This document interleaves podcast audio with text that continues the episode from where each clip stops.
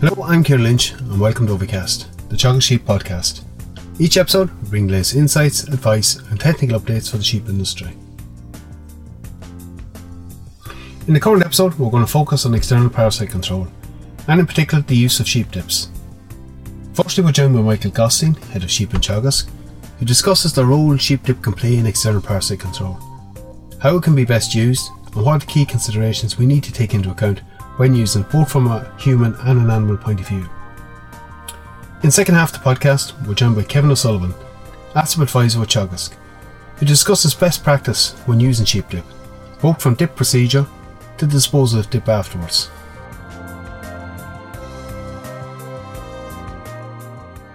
I'm joined now by Michael Gosling, Head of Sheep in Teagasc. Michael, thanks for joining us again.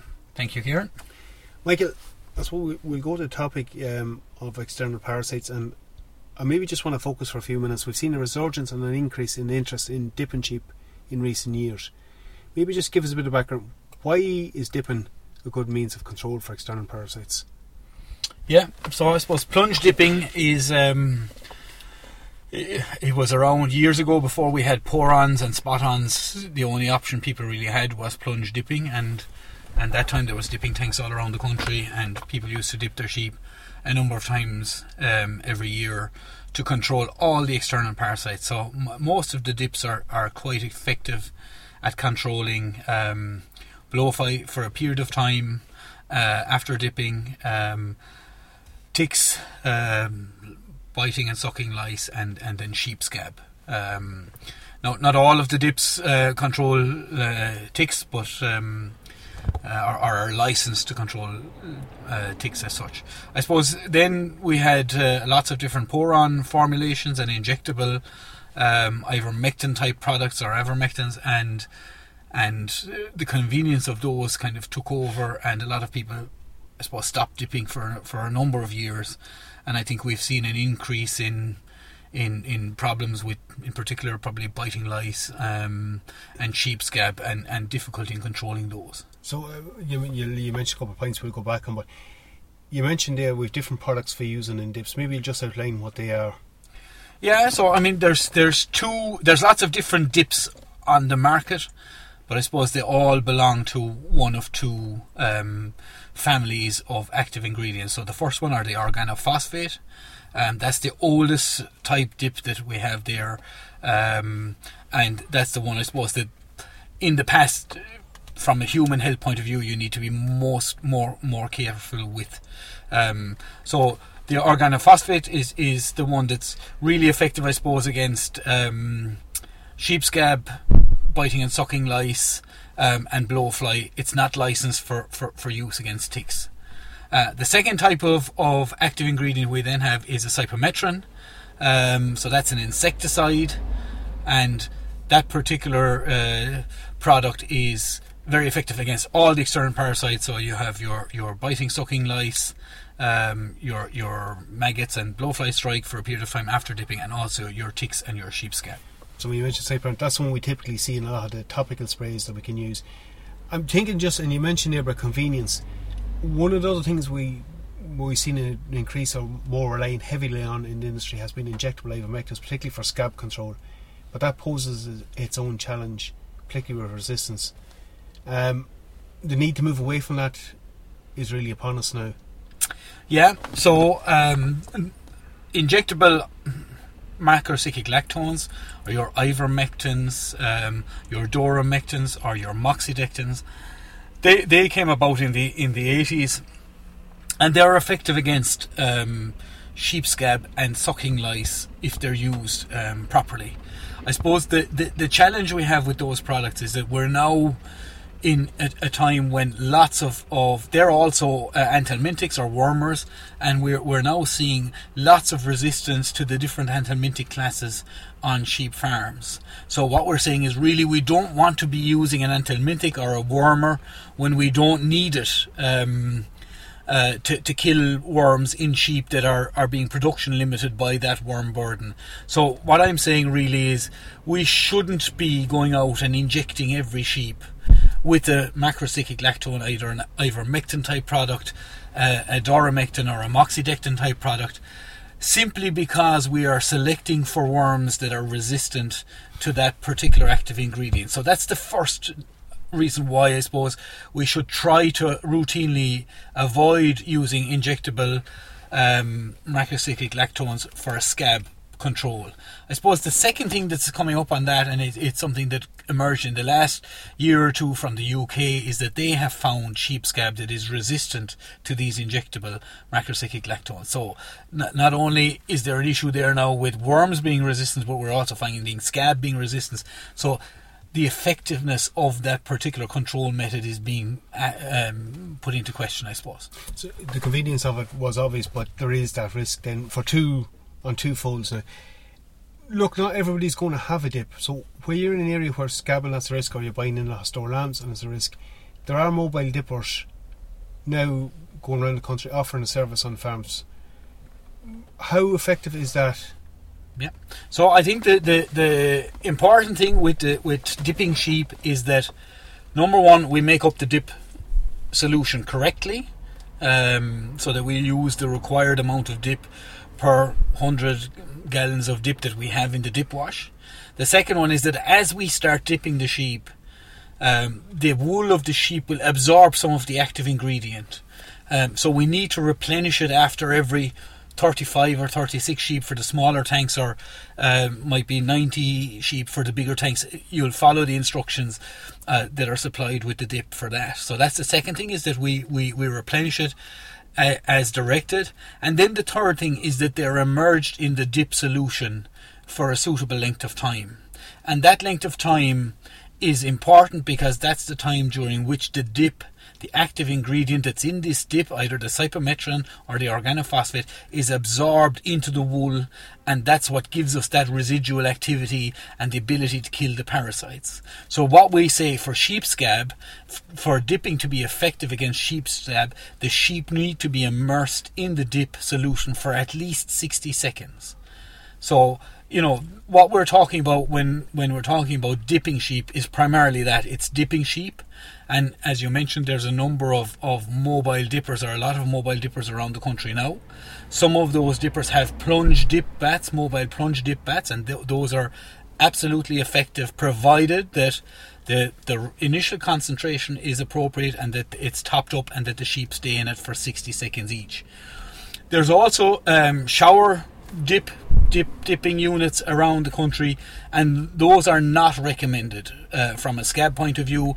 There's actually no active ingredient that is licensed put to put through those machines, and there's no work really done to show that they're effective against sheep scab. Uh, they're used quite a lot in, in New Zealand and Australia, where they don't have sheep scab. They eradicated sheep scab over one hundred years ago in those two countries. So they're used in those countries primarily on bare-shorn sheep, um, you know, to control lice and, and, and, and maybe for a short period of time blowfly strike. So what we're saying really is it's dipping in a tub, either a mobile tub or a, a, a static dip tub on your farm, um, sixty seconds, right concentration, forget about showering. Okay. And look, another point you made well at the beginning, and it's something worth remembering. These are chemicals we're handling, and personal protective equipment is important. You need to be well prepared when you are going to go dipping.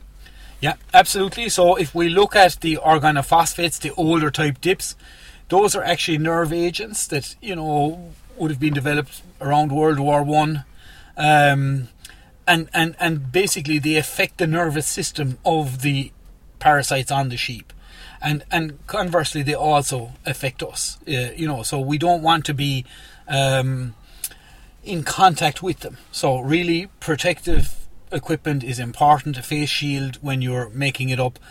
Only dip sheep outside, not in an enclosed area, because the vapours and the and, and the gases coming off it will affect you. And and there are people in Ireland and other countries who have been adversely affected by, by sheep dip. So what we would be saying is, you know, proper apron, um, Wellingtons, not leather, boots, gloves. Um, you know, wash your, your, your, your hands and, and, and face if, if you accidentally get splashes on them. Um, you know, and in particular when you're handling the dip concentrate, the concentrated dip, to follow the instructions. All the, the dips now, the organophosphate dips, have dispensing mechanisms, so you can't just literally open the the tin that you buy and pour it in. There's a special dispensing mechanism um, to, to basically put the dip into the dip tub for you uh, without risking you coming in contact with it. So it's important that we use those. It's, it's essential you take care when you're handling it. Absolutely. The second dip, that the type dip that is out there, is cypermethrin. Now, cypermethrin is a, is an insecticide. Again, look at, we don't want to be coming unnecessarily in contact with it, but I suppose it's not, from a human health point of view, it's not as toxic, but that's not to say that we shouldn't be taking the same precautions. So really, people dipping, you know, proper protective clothing, uh, rainproof apron, um, face shield when you're putting in the, the the concentrate, you know, gloves and rubber boots. And follow instructions. And follow your instructions, yes. Uh, Michael, maybe just we'll finish up on one last bit. We'll talk about the prep of the operator. In terms of the preparation for the sheep coming into it, what kind of condition do you want them in for dipping? Yep, so uh, when we're dipping sheep, really what we want is um, a dry day, and sheep that are rested and, and fasted for a period of time, just to reduce the amount of soiling around the dip um, and, and, and in the dip tub. Um, so dry sheep, sheep that are settled, that aren't out of breath, you know, um, that have a chance to settle down and that have been fasted for, for, for a period of time. And really we'd probably be looking for at least twenty-four to forty-eight hours of dry weather afterwards to allow that dri- that dip to dry into the fleece. Um, you know, so that it can, the active ingredient can be absorbed into the wool and be retained there for a period of time. Okay, Michael, thanks very much for that. You're welcome. I'm joined now by Kevin O'Sullivan. He's the Asset Advisor with Chagas in County Kerry. Kevin, thanks for joining us. You're very welcome, Kieran. Kevin, earlier in the podcast we talked to Michael Gosling about the increase in usage of dip again and why we should be using dip as a means of external parasite control. Maybe if we take another approach to it, or look at another aspect of it, using dip where it's very effective, but it also has a potential environmental risk when it's used incorrectly. You might just take us through some of the key aspects of dipping procedure to protect the environment. Yeah, yes indeed, Kieran. Um, I suppose, I mean, what Michael said about kind of the effectiveness of sheep dip, of course, what they're designed to do is they're insecticides, and they're very good at what they do. So we have to be careful that they don't get into water, because they'll do the exact same thing as water as they'll do in sheep. So because of that, the actual procedure around dipping is important, okay? So there's a few things I suppose we have to look at. First of all, the, the dipping tank area. Is it sound? And um, we also, it's important that it's leak-proof, so that there isn't any used sheep dip going to leak out of it while, during the process of dipping. Um, we need to watch the weather forecast, that um, there's no rain forecast. Obviously, you don't want to be dipping sheep if they're wet anyway, you know. Um, once the the, the the the sheep are dipped, okay, and they're held in, in the tank for the required period, um, you need to drain those sheep for um, for what's recommended is about ten minutes afterwards, so that there's no excess um Uh, you, sheep dip on those sheep that can get into a water course afterward. There, you you release them from the pen. Okay, the pens will need to be concrete, of course, so uh, that the used sheep dip is not going to go through a gravel uh, floor that and get in, maybe get into groundwater. Um, ideally, you'd want to uh, prevent um, dipped sheep having access to drains or water courses after dipping. So if you could have maybe a field, if there's a field alongside uh, a dipping area that has no drain or water course in it, that's ideal, and they can be put into that, and once they're dried then they can be moved off. Or another option is maybe to house them for a period of time and, and let them dry off before you release them. I think you made a key point there, like even in the use of mobile dippers, it's important to select your site carefully, that's not in close proximity to a water course. Exactly the same thing applies with mobile dips, uh, Kieran, yeah. Um, so you, I suppose they have the advantage in that you can actually select the site that you want to use them. So you could dip on, maybe in a field that you know there's no water course or drains in, and select that and Perfect. I suppose the other aspect, Kevin, when we have the sheep dipped, we also have to consider dip disposal. What's your recommendations on that? Yeah, uh, this is possibly the most important part of it, really, as regards uh, dip disposal. So the um, first of all, I I mean, if you don't dispose of the sheep dip and you leave it in the dipping tank, it's going to get into a watercourse, or it's going to get into a drain. It's going to overflow. So the first thing I would say on that, Kieran, is that if you haven't got means of disposal of sheep dip, you shouldn't be dipping maybe in the first place. Okay. Now I'll run through how what is the right way to disposal dispose of it. Um, The idea, first, to start with, wash the dipping area, okay, and collect all uh, the the dip, the washings and so on into the tank, okay. Then um, what you should do with the used sheep dip is mix mix it with a minimum of one to three parts with slurry or water, okay. So what you're looking at that is is um, a slurry ta- use of a slurry tanker, okay. So that, you're you're essentially just diluting out the dip that you're using. Exactly, one to three. So you can use either, okay, either slurry or water. So if you have slurry inside in a tank, you could fill it up with the sheep dip and put it in the top of it. Or if you have access to water, don't go, be careful with water now as regards don't go filling water maybe, and maybe inadvertently mixing sheep dip and water when you're, if you're sucking water out of a stream or something. So try and avoid that if you can, you know.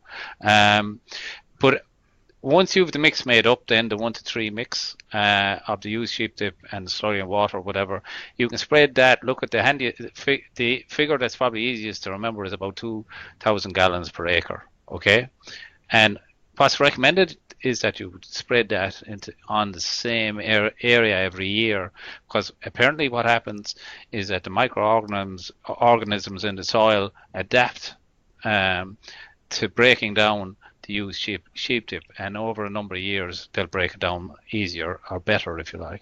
And uh, again, that area should be well away from any potential watercourse or seepage. Absolutely, same thing applies again, Kieran. Yeah, that's absolutely it.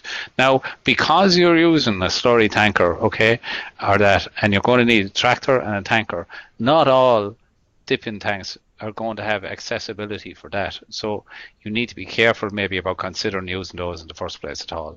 Okay. And that, go- that goes back to your earlier point that it may not be suitable for every operator. Absolutely. I, there is tanks, we see them kind of in our program, we come across tanks that, fair enough, when when they were built, uh, there wasn't an awareness of the environmental issues of uh, uh, from sheep dip, you know.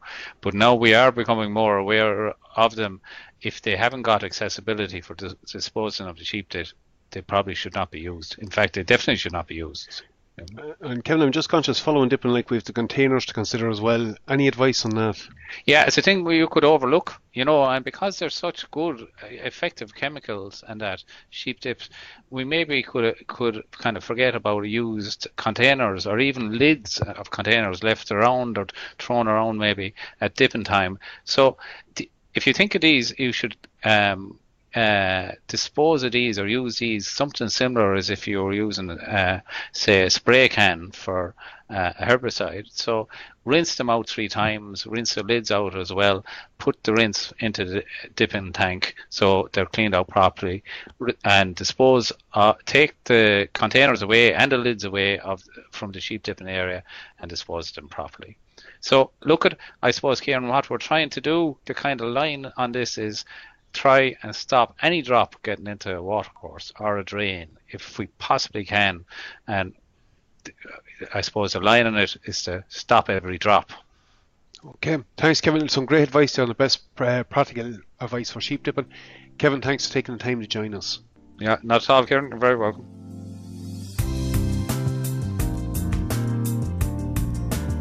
We're going to finish the episode up at this point.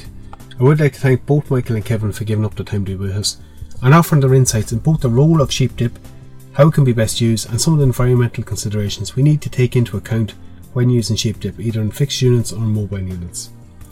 It is an area we're likely going to see a lot more frequently on farms in the coming years, particularly in lieu of developing resistance to injectable ivermectins. Again, for any other updates from the sheep programme, keep an eye on our Twitter page at Chagas Sheep. I'm Kieran Lynch, thanks for joining us in this episode of OviCast. Don't forget to subscribe and tune in to the next episode.